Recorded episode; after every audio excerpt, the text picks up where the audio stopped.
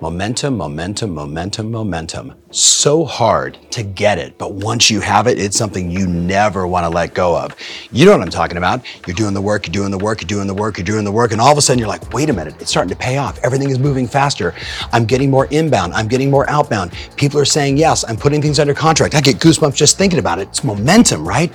But the challenge is, too many of us, we do the work, do the work, do the work, do the work, get into momentum, and we stop doing what got us there. My question for you is you look down the barrel of 2024, if you see it the way I do, it's gonna look a whole lot like 2023. How much time did you spend in momentum this year, that flow state where you just felt unstoppable?